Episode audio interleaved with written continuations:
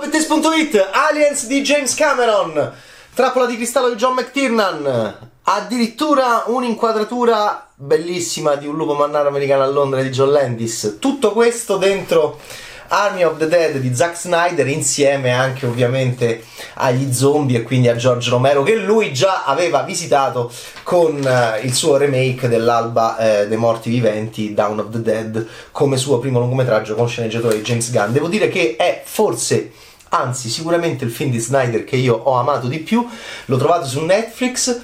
è una um, divertentissima e anche soddisfacente in chiave horror avventura eh, tra i deserti del Nevada perché bisogna andare a recuperare una marea di soldi che stanno dietro una una cassaforte difficilissima da scassinare in, una, in un cavò che ricorda moltissimo Trappola di cristallo di McTiernan, poi proprio c'è un omaggio meraviglioso di Zack Snyder, di grande cuore, devo dire, e sfacciato proprio al capolavoro di John McTiernan, che ci fa pensare veramente quanto gli anni Ottanta siano diventati proprio dei classici, l'avevamo già capito, però insomma, Lupo Mannare Americano a Londra, Aliens di James Cameron, Trappola di cristallo, Landis comincia, poi Cameron e McTiernan arrivano a metà di quella decade molto bella per il cinema hollywoodiano e che sempre di più stiamo ricordando quanto fosse bella, no? Ok, li avevamo un po' anche voluti eh, rinnegare, no? Negli anni 90 con la, con la purezza, sembrava Dogma 95, con la purezza del ritrovato cinema indie, no? Di parola di Kevin Smith e di Quentin Tarantino, invece che belli, quanto erano turgidi, quanto erano pirotecnici, quanto erano acrobatici. E allora ecco che Snyder fa, secondo me, per me il suo film più bello, perché eh, c'è anche 1997 Fuga da New York, scusate, quindi appunto Landis e Carpenter, l'inizio di quella decade, poi Aliens di Cameron e eh, e eh, Trappola di Cristallo. Perché? Perché eh, Dave Bautista nel ruolo di Scott Ward eh, eh, comincia a capitanare e quindi c'è anche il reclutamento di personaggi uno più buffo dell'altro. Questa, questa ciurma e un po' come Iana Plinskin deve entrare e uscire molto velocemente da Las Vegas prima che la voi direte vabbè prima che eh, gli esplode la bomba nel corpo. No, prima che esplode una bomba nel corpo di, di Las Vegas perché l'esercito statunitense ha deciso di, di distruggere di radere al suolo Las Vegas dopo che Las Vegas è stata presa d'assalto e contaminata completamente da questi zombie che non so veloci come quelli dell'alba dei morti viventi io preferisco quelli lenti, sono velocissimi e da questo punto di vista non sono più nemmeno zombie, anche se li chiamano zombie, c'è zombie dei Cranberries in colonna sonora, ma in realtà sono delle creature, bravo Snyder, delle creature quasi a quattro zampe, quasi più mm, quasi più ehm, quasi più primitivi e bellissimi da vedere eh, soprattutto i zombie alfa che, eh, che, e sono questi zombie migliorati perché, eh, perché alla fine Uh, tutto nasce da una creatura molto misteriosa che deve essere trasportata all'area 51, la cui fuga crea questa interessante presenza in chiave antropologica, perché poi è, è molto bella. Le parti che io preferisco del film sono le interazioni, soprattutto d'amore, tra due zombie. Eh, c'è un rapporto d'amore anche tra, eh, diciamo, genitoriale all'interno del film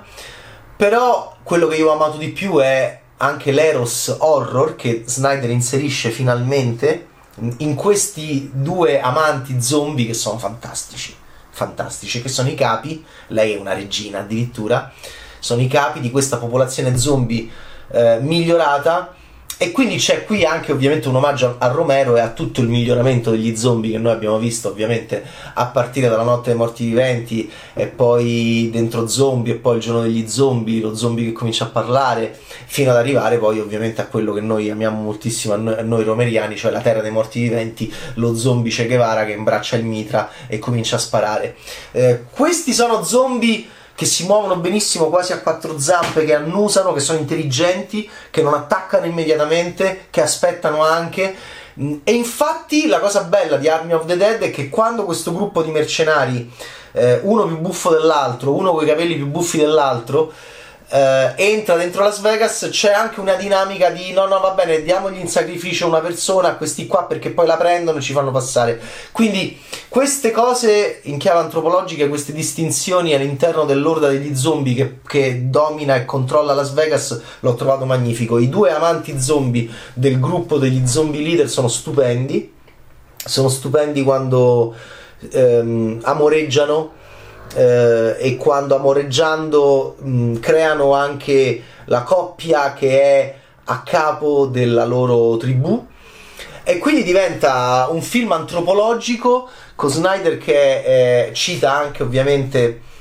con grande amore un suo punto di riferimento estetico enorme, forse il principale, anche rispetto a tutti gli altri, che è il Signore degli Anelli di Peter Jackson. Lo sappiamo, Snyder viene completamente da lì. E quindi anche questi zombie ricordano un po' gli urukai, poi ci sono i soliti, eh, i, soliti quadru- i soliti quadrupedi, a lui piacciono moltissimo, in 300 era bravissimo con i lupi per esempio che ricordano i Warks sempre di, del Signore degli Anelli, qui c'è una tigre stupenda, una tigre zombie che fa pensare pure alla tigre di Mike Tyson di Una notte da leoni ambientata a Las Vegas di Todd Phillips, ma devo dire che Uh, c'è, tanto, c'è tanto lavoro, c'è tanto omaggio a tutto ciò che hanno creato i geni della Ueta ai tempi del Signore degli Anelli, cambiando per sempre il cinema e introducendo i sottotitoli nel mainstream, facendo Tolkien e soprattutto creando dei mostri e delle, idee, e delle idee horror dentro il fantasy che hanno segnato indelebilmente Zack Snyder a partire da 300, che, dove c'era tantissimo Signore degli Anelli nella palette cromatica. Qui mi, piace, mi piacciono moltissimo questi zombie qua. Ci sono anche zombie meno interessanti, perché poi lo zombie, il fascino dello zombie romeriano ovviamente è la non distinzione e la non peculiarità. Poi Romero nel suo percorso arriva ovviamente allo zombie Che Guevara della Terra dei Morti Viventi, ma all'interno del suo percorso di eh, cambiamento anche di proposta nei confronti della sua mitologia e del mostro. Qui Devo dire, sono molto affascinanti questi, soprattutto questi zombie intelligenti dentro Las Vegas, ma sono affascinanti anche questi buffissimi eh, squinternati eh, sta banda con donne forti che pilotano gli elicotteri. Vuoi venire a fare una cosa con noi? Guardate, la, eh, non ti interessa sapere che cosa dobbiamo fare? La mia vita mi fa così schifo che sono disposto a fare qualsiasi cosa. Mi date 2 milioni. C'è anche una cosa divertente in sceneggiatura molto brillante. Snyder è autore del soggetto ed è coautore della sceneggiatura. Diciamo, le, eh, diminuisce sempre diminuisce, diminuisce il cioè vuoi andare a prendere tutti questi soldi, la tua parte è 50 milioni e poi praticamente è molto ironica in sceneggiatura perché da, dal primo che prende l'incarico poi si scende sempre come come offerta economica, questo è molto divertente, sta nella prima parte del reclutamento, si prendono degli individui anche loschi, ci sono donne forti, Snyder comunque è un regista che ama le donne forti, Sucker Punch, e, però l'elicotterista è una bomba e, e, e ci sono, devo dire, anche lo scassinatore, lo scassinatore tedesco mi ha fatto tanto ridere che ricorda proprio i, i, finti terroristi di Hans Gruber di Trappola di Cristallo, vogliamo dire come si chiama, è una bomba, si chiama Mattias Schweighofer. Uh, e è proprio lui il, diciamo, il, um, proprio la, la, prova vivente no, del collegamento con, con Trappola di Cristallo. E, e quello in teoria sono vestiti anche in modo buffo, un po' hipster, un po' scemi, ma sono anche, diciamo, muoiono ovviamente. Eh, vedrete chi rimarrà, ci sono anche quelli cool, c'è una sega circolare, ci sono black cool, ci sono bianchi cool, c'è Dave Bautista che è il capo e, e, piano piano vedrete insomma ci sono omaggi a Vasquez di Aliens a partire dal look, però insomma è un film di Snyder bello, cioè che non è facile per quanto mi riguarda perché non lo amo affatto come regista, mi sono molto divertito, ci sono anche, um, c'è un omaggio misto a Caravaggio della morte dell'amore, però insomma c'è, una, c'è un'idea con una testa mozzata, devo dire molto brillante, molto creativa, molto bella, anche ironica, capito? Stai attento, occhio, sempre perché c'è l'Eros, quando c'è l'Eros eh, è più importante dell'Epos. A volte Snyder ha messo l'Epos prima dell'Eros, invece questo rapporto d'amore che c'è tra i due leader zombie è chiave. Una volta che tu becchi quello è molto più passionale, molto più bella, molto più erotica la loro storia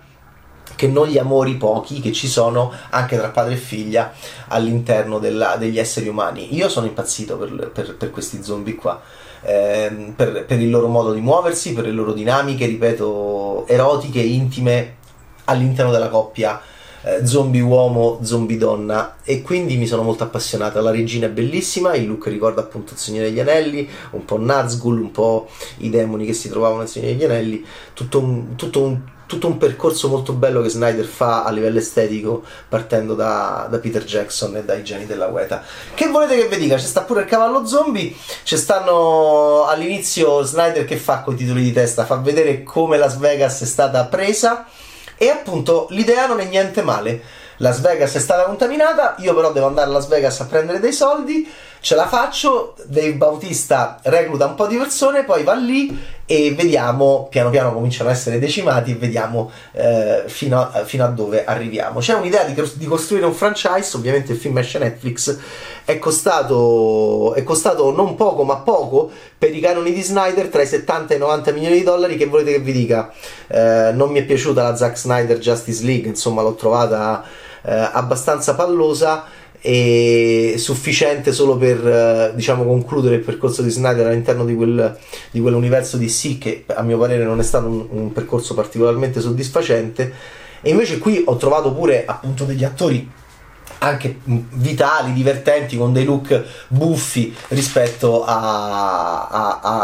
devastante in chiave negativa Ben Affleck di Batman, ok? E anche gli altri in Zack Snyder Justice League. Army of the Dead invece è molto divertente e quindi per me eh, lui dovrebbe rim- rimanere dentro il genere horror. Poi peraltro devo dire è anche bravo e cameroniano. In True Lies c'era questa bellissima idea del bacio con la bomba atomica sullo sfondo. Lui qua crea, ric- eh, sai che c'è? Ricrea Mordor alla fine, e cioè questo amore per Jackson, per il Signore degli Anelli, finalmente si fa concreto perché nella desolazione più totale. Eh, Snyder trova delle immagini molto forti. Io penso che lui potrebbe fare veramente benissimo il distopico, o comunque o fare o tornare a un'epica, però meno eh, petrolio, meno antrace rispetto a 300 e meno slow-mo. No, non ci sono gli slow-mo interminabili e, e non ci sono le, le, scene di combattimento dove tu non senti il combattimento, che io trovo estremamente stucchevoli, anche in Sucker Punch. C'è, devo dire, uno Snyder anche più forte nelle scene d'azione, più pulito e oh, lo fa sempre di 2 ore e 28, però piano piano, secondo me, arriveremo a vedere un film di Zack Snyder tra qualche anno di 95 minuti che sarà veramente splendido e magari sarà un horror semplice, efficace, elegante, sintetico. Intanto godiamoci questo Army of the Dead che è anche molto spiritoso e c'ha una chiusa con una reazione in camera di un personaggio degna di John Carpenter e quindi viva lo Zack Snyder di Army of the Dead. Ciao Taste!